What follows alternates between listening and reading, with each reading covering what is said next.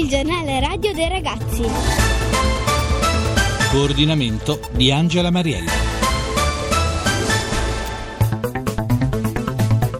A tutti, bentrovati al GR1 Ragazzi da Laura Pintus. Oggi lunedì dell'Angelo, gli studenti si riposano, le scuole sono chiuse e noi raccontiamo in questa edizione un'interessante iniziativa che coinvolge ragazzi provenienti da ogni parte del mondo, promossa dai giovani del liceo scientifico Farnesina di Roma. Allora ascoltiamoli insieme ai ragazzi licei Manara e Massimo di Roma nella puntata realizzata insieme qualche giorno fa negli studi RAI. Ecco i loro titoli.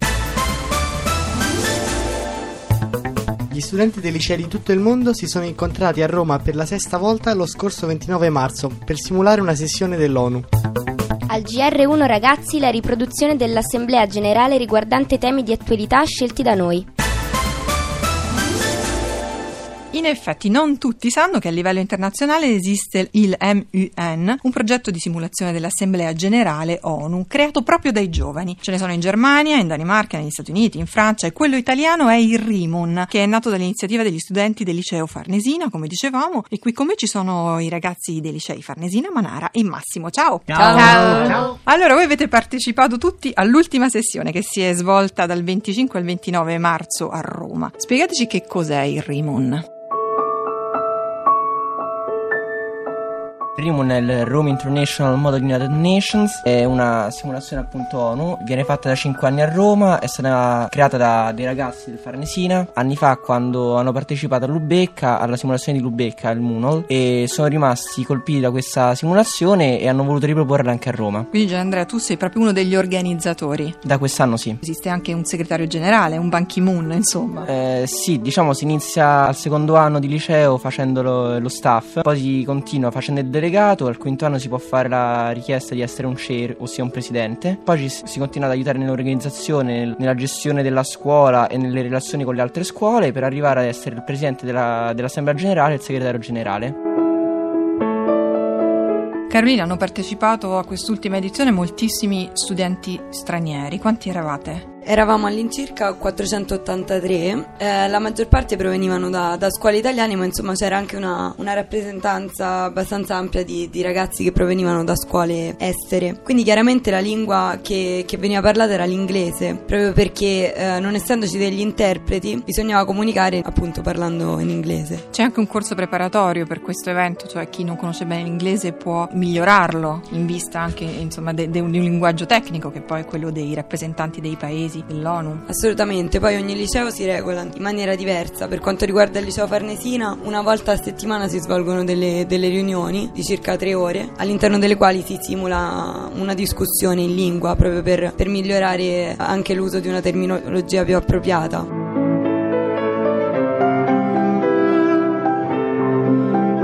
Una delle regole categoriche è che ogni ragazzo non rappresenti il proprio paese, ma un altro. Tu quale rappresentavi? Io ho rappresentato il Qatar. Invece gli altri? Olanda, Inghilterra, Sudan, Corea del Nord, avvocato dell'Australia. Avvocato dell'Australia perché quest'anno si è introdotta per la prima volta la Corte internazionale di giustizia, che è un vero e proprio tribunale dove due stati si sono incontrati. Questa, quest'anno sono stati l'Australia e il Giappone. L'Australia accusava il Giappone per il vecchissimo problema della caccia alle balene, il Giappone si difendeva.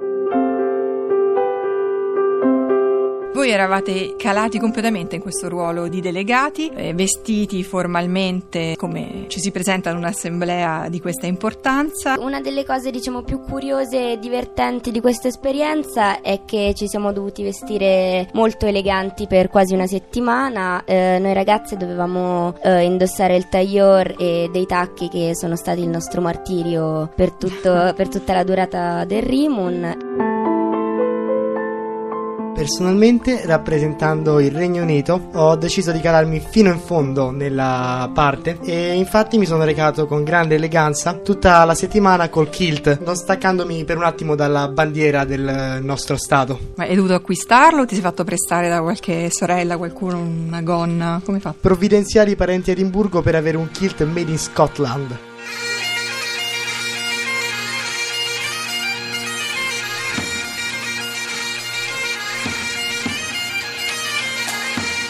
Abbiamo capito che il livello è altissimo, è tutto curato nei minimi particolari. Ed ora entriamo in punta di piedi in una sessione dell'assemblea simulata dai ragazzi del Massimo e della Farnesina per noi su argomenti di attualità.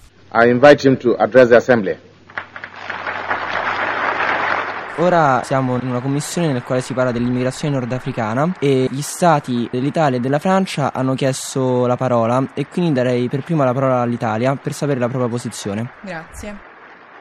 Da anni ormai l'Italia è investita da un grande flusso migratorio che coinvolge diversi paesi del Mediterraneo e che vede come protagonisti uomini e donne, che esasperati per le condizioni nelle quali sono costretti a vivere cercano una vita migliore, fuggendo e affrontando, per giu- raggiungere le nostre coste, una traversata via mare così difficile e pericolosa da rischiare la vita. Con lo scoppio della guerra in Libia e delle rivolte popolari in Tunisia ed Egitto questo problema è diventato ancora più grave. Lo si è visto quando decine di migliaia di immigrati sono sbarcati nella piccola isola di Lampedusa e sulle coste italiane. Secondo la comunità internazionale, questo sembra un problema solo dell'Italia, come se la guerra in Libia non fosse una questione mondiale e come se l'Europa non sentisse il grido d'aiuto che il nostro paese sta lanciando. Grazie Italia e mi sembra che il delegato della Francia voglia fare una domanda. Eh, delegato, hai la parola. Grazie. Come fa l'Italia a controllare che i migranti diretti in Francia non abbiano precedenti penali? Tutti gli immigrati che sono stati riconosciuti dallo Stato italiano come aventi diritto di permesso di soggiorno temporaneo speciali o d'asilo politico possono liberamente circolare tra Italia e Francia in quanto paesi che hanno sottoscritto il Trattato di Schengen. Questi permessi sono stati concessi a quelle persone che non hanno precedenti penali. Mozione per avere un'altra domanda? Garantita? Cosa sancisce più specificatamente l'accordo tra l'Italia e la Tunisia firmato il 5 aprile? Secondo l'accordo tra Italia e Tunisia sancito il 5 aprile 2011 sono previsti rimpatri e controlli sulle coste del paese nordafricano. La Tunisia riceverà 6 motovedette, 4 pattugliatori e circa 100 fuoristrada per riprendere il controllo del, sulle coste. Oltre a questo l'accordo prevede anche la riammissione rapida delle persone che arriveranno in Italia dopo l'entrata in vigore del decreto che concede il permesso di soggiorno temporaneo. Grazie delegati e ora vorrei avere il parere del delegato della Francia riguardo alla questione. Rispetto al contesto dell'esodo nordafricano africano, la Francia si è fatta carico di accogliere una grande mole di immigrati, laddove è riconosciuto lo stato di rifugiati politici, ma nel fare ciò ha sempre perseguito il totale rispetto della legalità, in tutte le sue forme. Sulla base di tali presupposti la Francia reputa che debba essere pienamente applicata la normativa europea, la quale non consente agli immigrati clandestini di poter liberamente circolare nell'area dell'Unione Europea. Siamo peraltro disponibili a supportare l'Italia nei suoi rapporti con la Tunisia anche attraverso le nostre relazioni privilegiate con tale paese e a contribuire con i nostri mezzi al controllo delle frontiere del Mediterraneo. Grazie delegati, ora passiamo invece a una simulazione del Consiglio di sicurezza che è comunque un organo integrante delle Nazioni Unite e quindi discutiamo del problema del nucleare appena portato alla luce dal, dalla catastrofe di eh, Fukushima e quindi sentiamo prima il parere eh, del delegato del, degli Stati Uniti d'America. Gli Stati Uniti d'America da sempre sono stati promotori dell'energia nucleare sin dalla sua scoperta. Con 104 centrali che lavorano utilizzando la fissione nucleare, gli Stati Uniti provvedono con il 20% del loro fabbisogno di energia. Gli Stati Uniti sono stati vittime solo una volta di un possibile disastro nucleare sul loro territorio, oltre 30 anni fa, ricordato con l'incidente di Three Mile Island, che però ha confermato come il rischio sia derivato semplicemente dagli operatori non istruiti per le situazioni di emergenza. Proprio per questo, dagli anni 70 in poi, gli Stati Uniti si sono attivati in un programma di organizzazione finalizzato alla salvaguardia completa delle centrali. In questo modo possiamo attribuire all'energia nucleare il merito di aver contribuito alla modernizzazione globale degli ultimi 40 anni. Grazie. Ora vorrei sapere il parere del delegato della Germania. La Germania, così come tanti altri stati nel mondo, ha intrapreso la strada del nucleare ritenendola una fonte di energia percorribile. Nonostante ciò, l'energia nucleare deve essere valutata attentamente sia negli aspetti positivi che negli aspetti negativi. Di fronte agli ultimi sviluppi, però, e mi riferisco al disastro giapponese della centrale di Fukushima, la Germania sta rivedendo la propria posizione riguardo al nucleare. Subito dopo il disastro nucleare giapponese, la nostra cancelliera Angela Merkel ha ribadito che la tutela della vita umana è un imperativo categorico e l'energia nucleare non garantisce la tutela della vita umana, tanto è vero che ci sono numerosissime altre possibilità di produrre energia attraverso le fonti di energia rinnovabile. Grazie a tutti.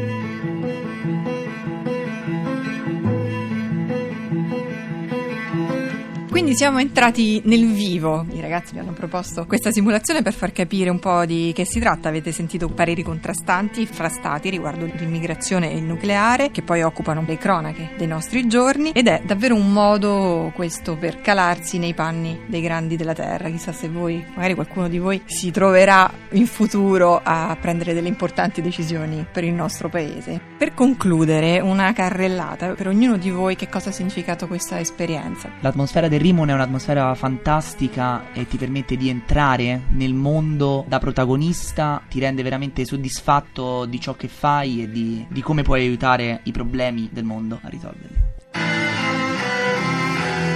Grazie a Rimon ho scoperto una via che potrebbe essere fondamentale per il mio futuro che prima di questo momento non avevo neanche considerato. Anche se è una, diciamo, un gioco, una simulazione, comunque fa capire con che maturità bisogna affrontare i problemi. Inoltre il Rimon permette di entrare nella mentalità di un altro paese che non è il nostro e di capire pienamente magari i comportamenti di, di alcuni stati anche a livello internazionale, di politica estera. Anche nel Rimon il fatto che spesso i ragazzi stranieri vengano ospitati da noi ha contribuito molto a mm, creare un ambiente internazionale. Nelle famiglie italiane? Eh sì sì, a casa, a casa nostra. A differenza di molti altri ragazzi che hanno partecipato a questa esperienza, per me è stata la prima volta e devo dire che oltre a una, mm, diciamo, un'ansia iniziale, poi è stato tutto affrontato con grande divertimento e interesse. L'ambiente è un ambiente internazionale e quindi anche, anche questo rende Rimon molto più bello bello e interessante. Il Rimon è confronto ma è anche divertimento, è anche un modo per incontrare nuove culture e rapportarsi con ragazzi da ogni parte del mondo, ma significa anche tanto divertimento e tanta amicizia. Non voglio sapere se qualcuno di voi si è fidanzato. Ma capita.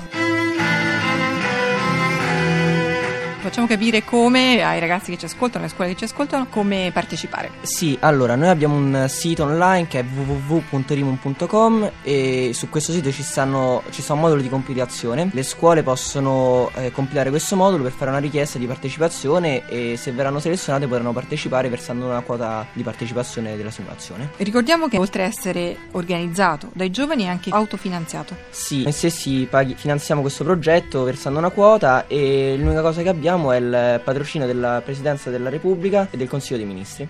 Ed è ora di, di salutarci. Ciao da Andrea, Filippo, Gian Andrea, Carolina, Guglielmo, Maddalena, Anastasia, Giulio, Francesca. E ciao da Laura Pintus per riascoltare questa puntata www.gr1ragazzi.rai.it uno scritto a numero per eh, invece scriverci gr1ragazzi.rai.it Ringrazio Giovanni Taormina per la collaborazione e Renato De Angelis. A lunedì prossimo e buona Pasquetta.